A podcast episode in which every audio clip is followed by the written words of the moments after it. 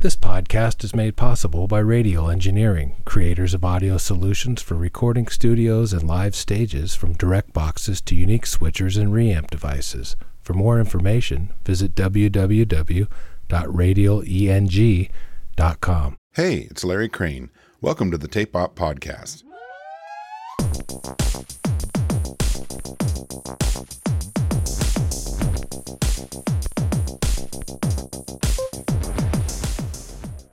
From the early days of touring with indie luminaries, the Polyphonic Spree and Sufjan Stevens, to releasing six albums as St. Vincent and recently wrapping up production on a record for Sleater-Kinney, Annie Clark is much more than a modern day guitar hero.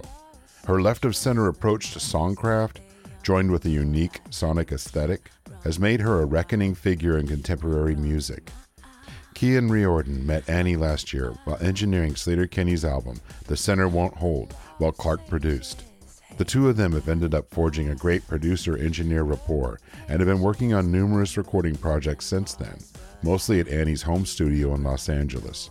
They joked about the creative mind meld they had developed from spending so much time working together, so it seemed like a natural fit for Cian to interview Annie for Tape Op. Enjoy!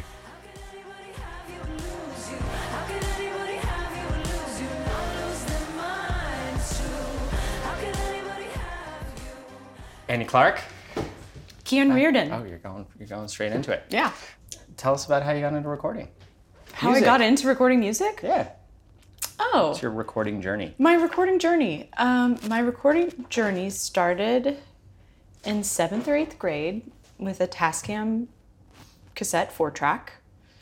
Um, and I just remember like, I feel like we were talking about it the other day where we're just like chasing that sound somehow because it's just so nostalgic. Um, and then when I was I, my my stepdad was really into computers. My uncle is an amazing guitar player and really like a science engineer brain. Um, my stepdad talked to my uncle and they helped me build like a um, a PC based recording system in my bedroom. So I was like 15, and that was like you had to have like massive A to D converters, and like everything was weird and outboard. And I was using Cakewalk Pro Audio. Amazing. Yeah. Um, and then I would just, you know, my friends in high school would just call me missing in action because instead of going to like whatever party or whatever, like Dirtbag's house to smoke weed, I was just like in my room with this recording setup, just like writing songs and trying to sing along to like practice like Billie Holiday riffs. Oh wow. So you, you almost use the the recorder as like a an avenue to learn different kinds of music and to practice. Yeah, and learned how to arrange, I think. But it was a little different because it it was right at the beginning of that um, kind of right at the beginning of, of like home studio kind of world, like prosumer kind of thing. But before like, oh, I got a Mac and it has GarageBand. Like so um, It- there were there were a couple of extra steps involved. there were a couple of extra steps involved. Uh, but it was different in that I, I played in some bands too, but suddenly I could just kind of do it all myself. And so I think that I, I did more of that than like jamming with people in those days, which, you know, neither here nor there, but yeah, it was always kind of a more solitary Yeah. confinement. What about you? Where, how'd you start? Same same thing. Uh, playing in my garage, but Mm-hmm. I was a drummer, so you know I need I, I relied on other people. Unfortunately. Yeah. Um, but yeah, same thing. I always had computers and just you know plugged it in. Was curious, and you know I, I never. The problem with me is I, I never had the musical ability to just create something all on my own. You know I could have ideas and stuff, but you know when I started meeting people in high school and college that would um, be able to finish songs, that was always just like this. How do you do that? You Yeah. know, like I can come up with some cool guitar thing or drum thing or play to someone else, but like the idea of starting and finishing a song was just so foreign to me. So I was I was always just like, cool. Well, I'm gonna do this with other people. Mm-hmm. Yeah. Well, because you're, is it okay to say that your dad worked for Apple? Yeah, totally. So, I mean, you talked about he was always like bringing prototypes home and things like that. What, did you did you ever like experiment with any? Were there any early Apple recording software no, things? I mean it's interesting because all of my when even though I had access to so much Apple equipment because of my dad working there, I had this like rebellious streak growing up where I would I would get like a Sony laptop that ran Windows. Oh my god. And that was like for some reason because I I Apple was just I knew them and I could use them. There was something exciting about being on a PC and like downloading Adobe Audition or whatever whatever it was that I was using, you know, Cakewalk or whatever. And then so it was almost like the PC was just kind of this weird right brain Uh-huh. thing that was just interesting to me. And then I, I did all my real work on a Mac, which What is a- totally so funny. totally flipped. What a nerdy rebellion Yeah. too. I mean, I remember like using Windows 98 and just feeling like it was punishment. I just, you know, I mean, once I kind of like went over to the very user friendly, Yeah. not in, not for engineers kind Totally. of Mac world. Yeah, I think, yeah. I think my I always looked for the hard way in kind of, you know, what is what is the most technical way because that was always just kind of that scratched my itch, and and it's only in I'd say the past decade have I really been like, kind of coming at it to the other end. You know, I've always come to music from like a technical bent. Um, and some people come at it, you know, from a creative bent, and the, the technical element is just something that just kind of enables them to make records or whatever. And so, how does how do those early days of kind of tinkering on your PC parlay into St. Vincent? Um, well, I think, I mean, then I remember going to college, still having a PC, and um, I, I got a, And this is Berklee. this is Berklee. Um, judge me. Just- you couldn't possibly judge me harder than I judge myself. Um, but I got a Yamaha 16 track like digital recording unit It was big and heavy and i remember being so impressed because it had motorized faders Yeah, like- that's a big step. fuck yeah check out this you know f- fader recall um, Great for showing off. great for showing off. I the interface was I it was all all in that particular like hardware box. It wasn't I don't think particularly compatible with software and also software hadn't I remember there was like Cubase and stuff like that, but Apple ha- still hadn't come out with like GarageBand and Logic and that. So I used that to make a lot of recordings in college. When I think back to the Tascam 4 track, I feel like a warmth and a vibe. And when I think back to the recordings that I did on the Yamaha, I don't think of them as vibey, but maybe that's the kind of stuff I was kind of writing at the time. Yeah. Um, Do you think the simplicity of the the kind of earlier days and just kind of the the not knowing? Yeah, I mean, it's it's possible that there's just like so much nostalgia wrapped up in those first days of like hearing yourself recorded back and going like, oh my god, I'm Yeah. making the thing that I love, you know. And then after after the Yamaha, I got a Mac. I remember um, getting so excited. Well, I got a Mac and got Pro Tools. Oh, okay. Yeah, I got a- straight into the deep end. Yeah, I got a Mac and got Pro Tools, but it was like Pro Tools LE with the first Mbox. Mm-hmm. And I recorded a lot of my first album on that Mbox. Very cool. And I th- did the, did the classic like buy a pre from Guitar Center, mm-hmm. record, return it. Oh, nice. Like Guitar Center paid for most of, most of the year. sure. Every every budding engineer and Um, yeah. producer has that has that story. totally um, and yeah just did oddly enough like did a lot of my first album recordings in my childhood bedroom with an Mbox like the same place i had kind of started Yeah. And even when you went, so obviously you kind of evolved to working with other engineers and producers. Mm-hmm.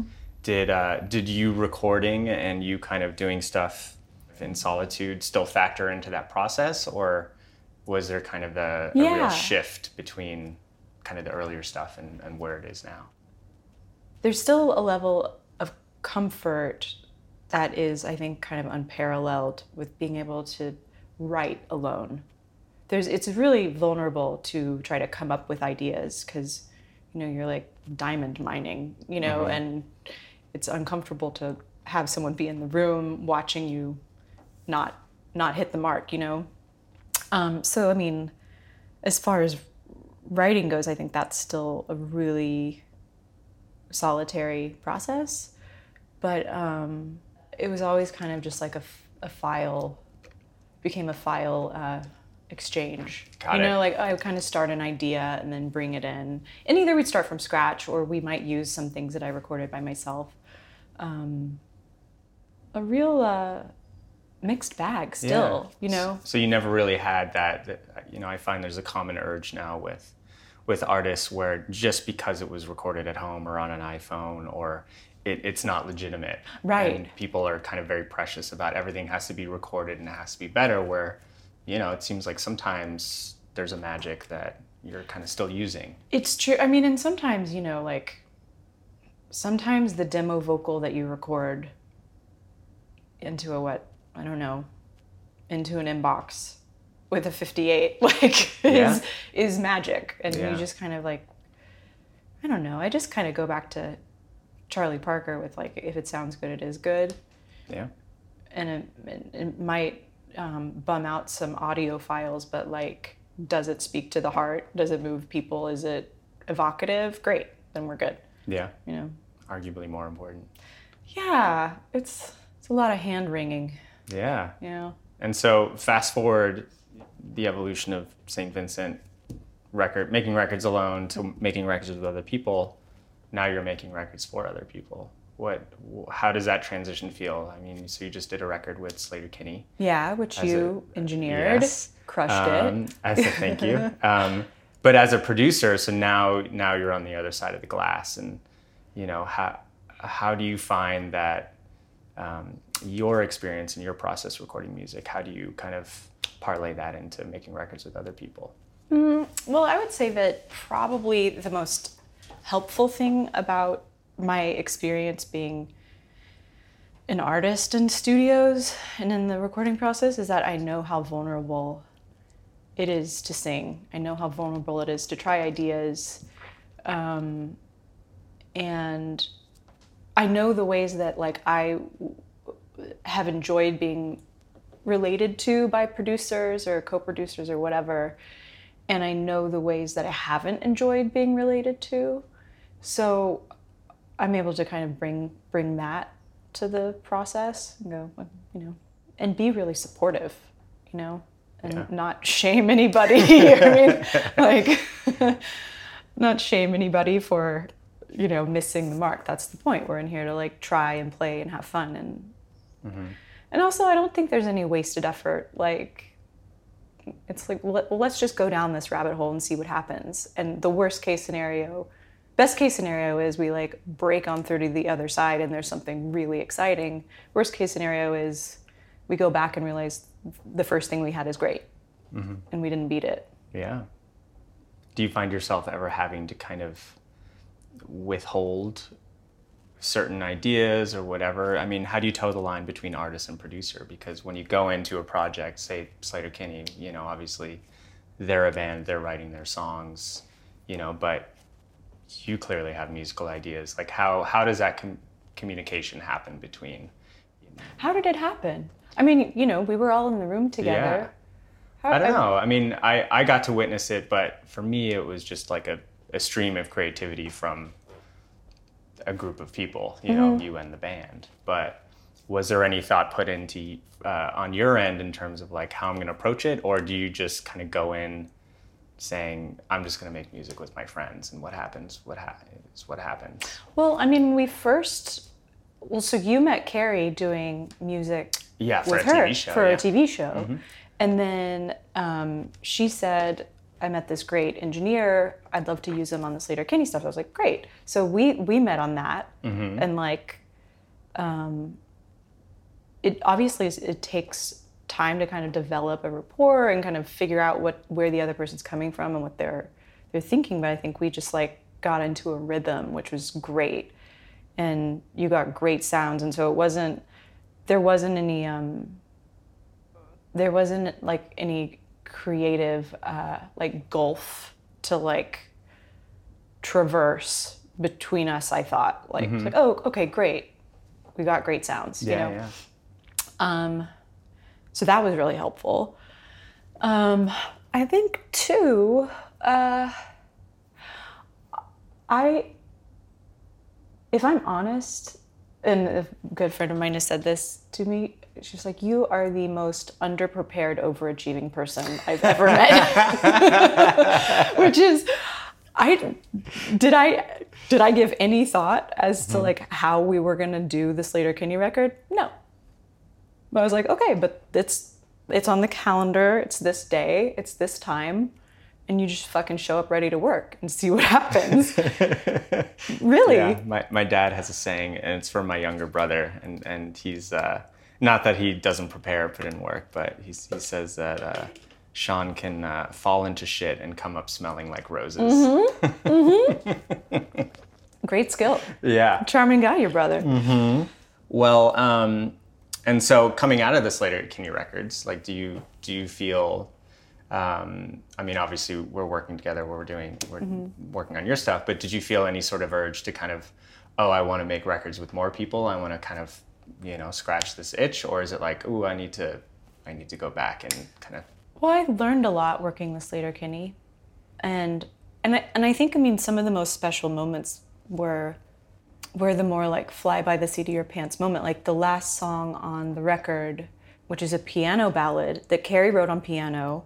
Corin was staying with her while they were, you know, in Los Angeles recording, and Corin came up with the melody and the lyrics in one morning before they walked into the studio. And it was like, you know, if anybody had said, there's going to be a piano ballad on the Sleater-Kinney record, probably you wouldn't believe it, but like that's what their what that's where their instinct and their heart was telling them to go. And I just remember it was like kind of late at night. We made the studio vibey, and they recorded it live mm-hmm. in just a couple passes, and it was just like it's heartbreaking. You know, ar- argue with that. It's gorgeous. Yeah, it stands on its own two feet for sure. So let's talk about your your home. I mean, you've you've evolved quite quite a ways from a college dorm room here.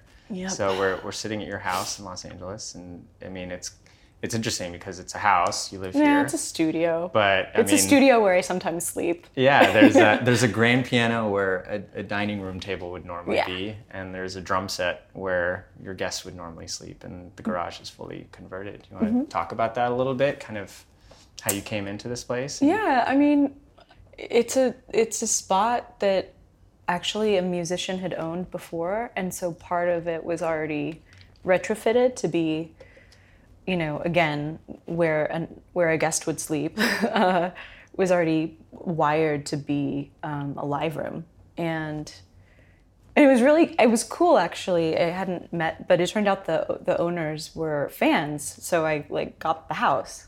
Oh, Yeah, nice. they knew. You know, he like saw me at Coachella once or something.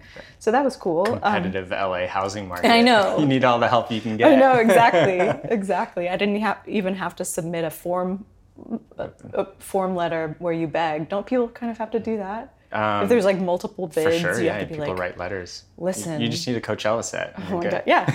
I knew it was gonna pay off somehow. Yeah. Yeah, and so it's already kind of retrofitted to to be a studio, um, and it's just been a process. I think of getting really this. I just got a console, and that is just like the vibiest part. And Yeah. it's so exciting. Yeah. And so you just bought a basically a souped up, refurbished uh, version of an old 60s op amp console. Mm-hmm. And uh, so you just installed that last week. Yeah, we we've been here all Yeah. the past few days, just like Yeah. putting it through the paces and recording great drum sounds and Yeah. know- it's almost like the final piece of the puzzle here. yeah. Would you say this was more of just like you just had instruments and it was just more for writing? And, It was more of a project studio. I did do a lot of I did do a lot of recording for Masseduction um, in it, but not not using the live room really. It would be um, you know cut a lot of main vocals here. I want to say and um, wrote a lot and did kind of ancillary stuff, some guitars, but yeah. What do you think of the waking up and then being at the studio and then working all day and then literally walking to your bed. What, what's that like? Uh, that is um, really wonderful for short stretches. Um, I think if it goes past, say, a week ish, or more than a week, then it's time to like get the fuck out and go to a different place. And luckily, like I still live in Texas sometimes, and I can um, scoot off to New York or you know just get the fuck out because there's I I'm I've learned the the benefit I think of, and you can speak to this too of like going I am working these days. I'm working. This is what I'm doing. And then like these couple days I am not working because if I don't specifically say I'm not working, I'll just work all the time. 100%. And then you don't have things to bring into the work. Yeah, and I know I've noticed too that you're very you're very kind of efficient with your time. You don't like you tend not to dawdle in the studio where you come in it's like you start at 11 or noon and it's like you go till 7 or 8 and it's not a 14 or a 16 hour day but like it's a it's a very focused 8 to whatever hours you know is Yeah. that is that intentional on your part or is that just kind of a little bit more? I don't know of if how it's you're intentional. I think it's how I'm wired. wired yeah because I just feel like well, I mean, we can talk more about this later. Kinney record. I think we did. We were very efficient with with that. I mean, we had to kind of.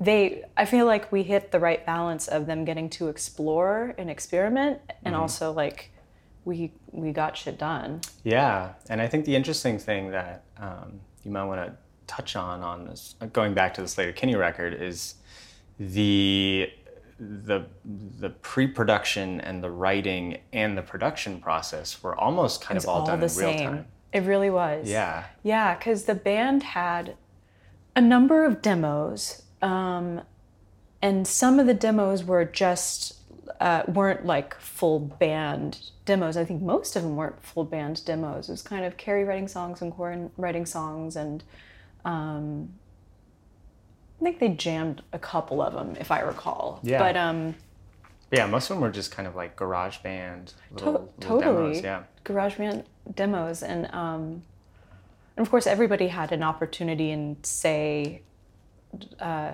you know, it's a totally democratic process, and everybody had say on like the material and oh we should, I think we should do this or that or whatever you know uh, best idea wins always or ideally uh, the best idea gets buried under levels of insecurity um, how it I guess originally started was they were gonna work with a few producers and just test things out because they wanted to do something different.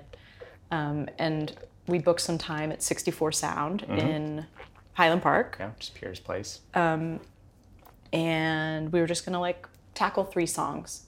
So what I'm and we did Did Hurry on Home, Hurry on Home. The Dog, and Stain Vision. yes, that's right. Hurry on home, the dog. Yeah, Stain and those Vision. were mostly completed there. I Yeah. think, for the most part. I think you know we chipped away at different studios. We I, I think we replaced the drums on the dog body, Got it. right? Janet replaced. the Janet, drums. yeah, yeah, Sorry, Janet. yeah, Yeah. Uh, Janet replaced the drums on Dog Body at Barefoot, Uh-huh. I think. Oh no, it wasn't Barefoot.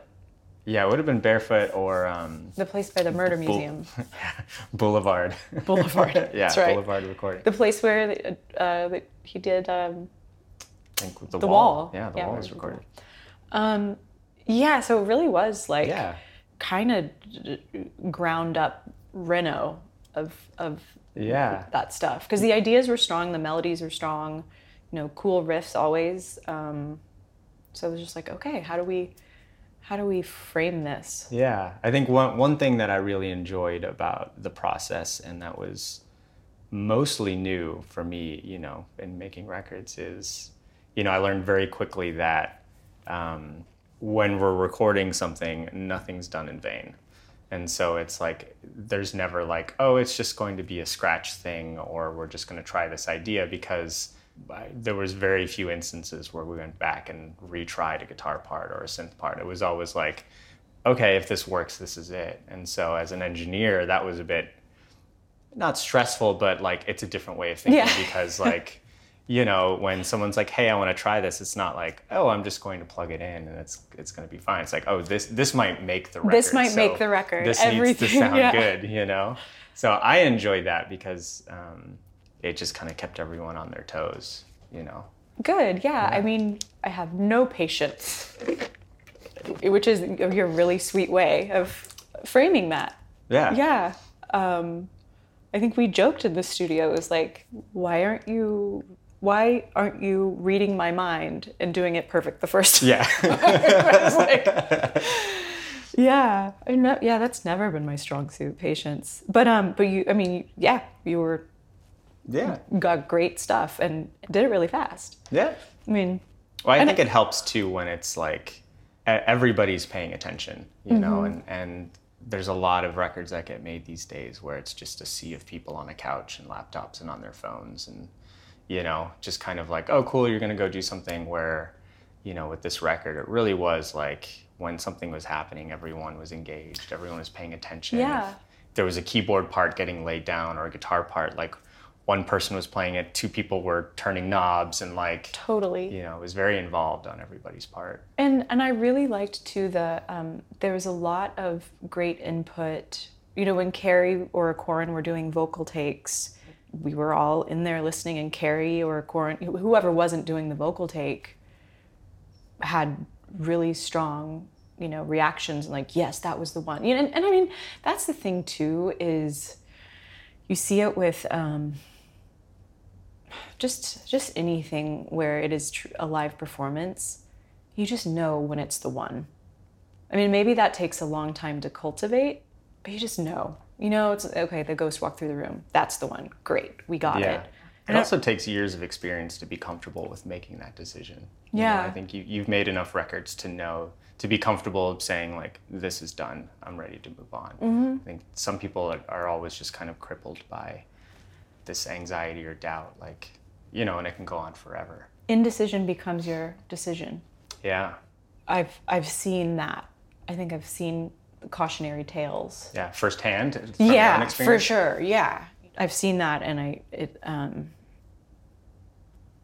i think it probably just comes down to not having the patience Yeah. i'm just like no I, I want to decide this thing and then i don't have to make that decision again i can make other decisions Yeah. you know But- Yeah. Did you ever encounter pushback to that from people you worked with, or is this something that you just kind of that was just the workflow and that's how how it was? I don't know. I mean, I've always made records like, you know, if I was doing stuff with John Congleton or, you know, Jack Antonoff in this last one, or it's just like, I mean, not to be so like blue collar about it, but it's like time is money. We're in the studio. We're here to work. This is, this is, we're here to work. And this is what we, we're doing. And I mean, somebody like John is super efficient and fast and has a North Star, and same with Jack, super fast obviously you're an engineer, great, fast, and everything. So I, I don't. There hasn't been a whole lot of pushback. I don't think. Yeah. No, And then what's next? generating material. Generating material for for some use in the future. Yeah, Yeah. yeah. Oh, there is one thing I was thinking about today. Part of the indecision, decision world and the chasing the tail um, is just like if you're tweaking so hard about like going so far down the rabbit hole with the sound and not getting there, it's very possible that the problem is with the song.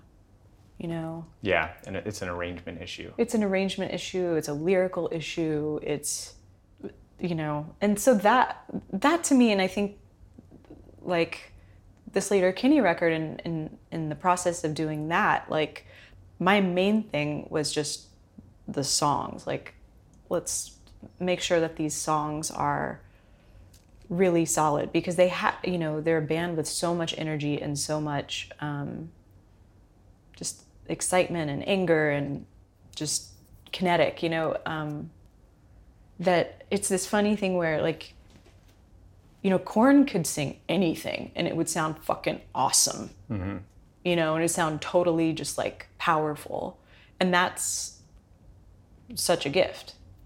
So let's just make sure that we're also like not slacking in any way, shape, or form on the songcraft side of it, Mm-hmm. so that it the voice can shine even yeah more. and i think the process too of kind of always always being open to you know new production new ideas new melodies like even till right before mixing time i think you know it really enables that because you're not working from some demo that everyone's just kind of stuck with and and it's like okay we're going to go re-record the drums we're going to you know it really is this like you know some cases we would do drums last you know because you know the songs Yeah. we get would just be taking shape you know Yeah. um, and that's a strange process but when you look back at you know how you were interacting with the band and how they were kind of coming up with, with ideas and i think how they were really experimenting with new toys. I don't know if you want to mm-hmm. talk about that. I mean Sleater-Kinney are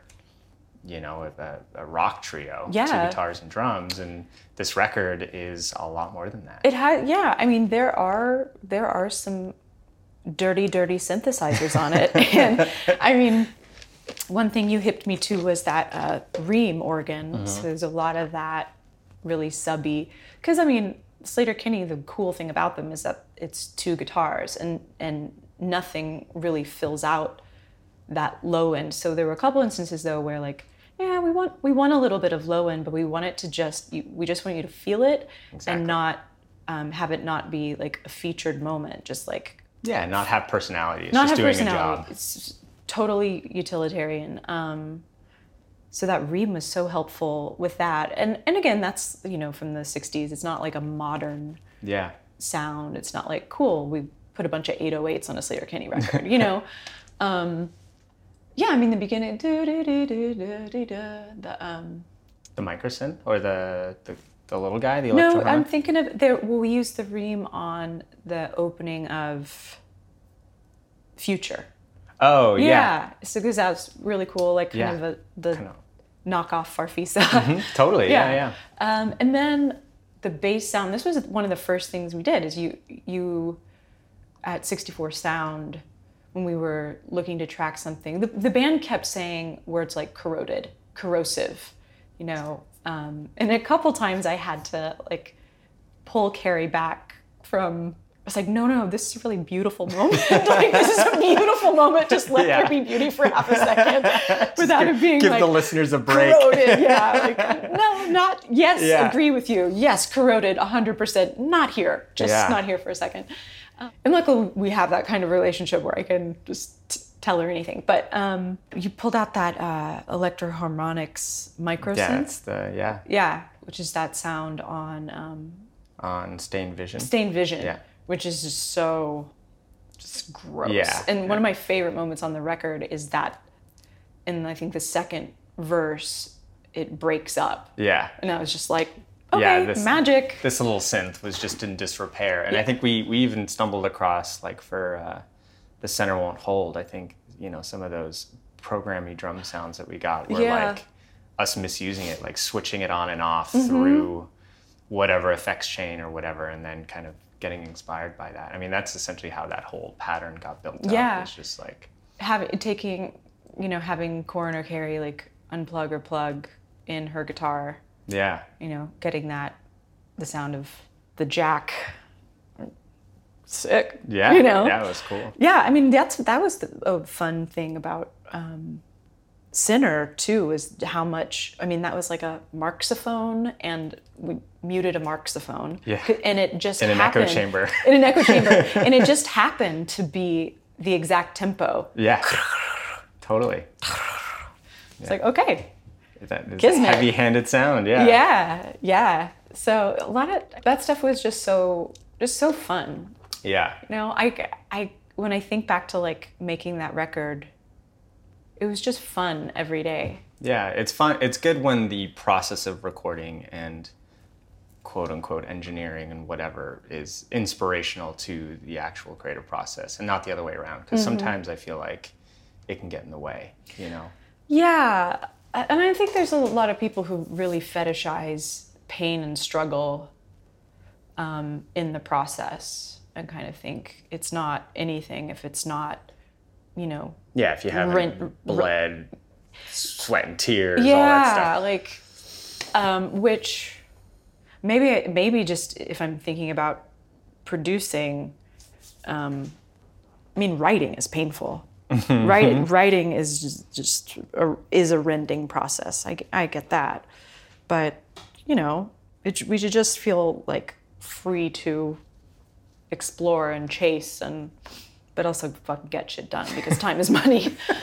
you know what I mean? Like uh, you know, never like I didn't uh, like never made records with like squillion dollar advances. You know, it was like Yeah. I've got these days and uh, yeah, we're gonna yeah. The, the money runs shit. out. Eh? Yeah, exactly. fair. Well, that's probably a good note to end it on. Yeah. All right. Thanks for listening. Find us online at tapeop.com, Facebook, Twitter, and Instagram. Until next time.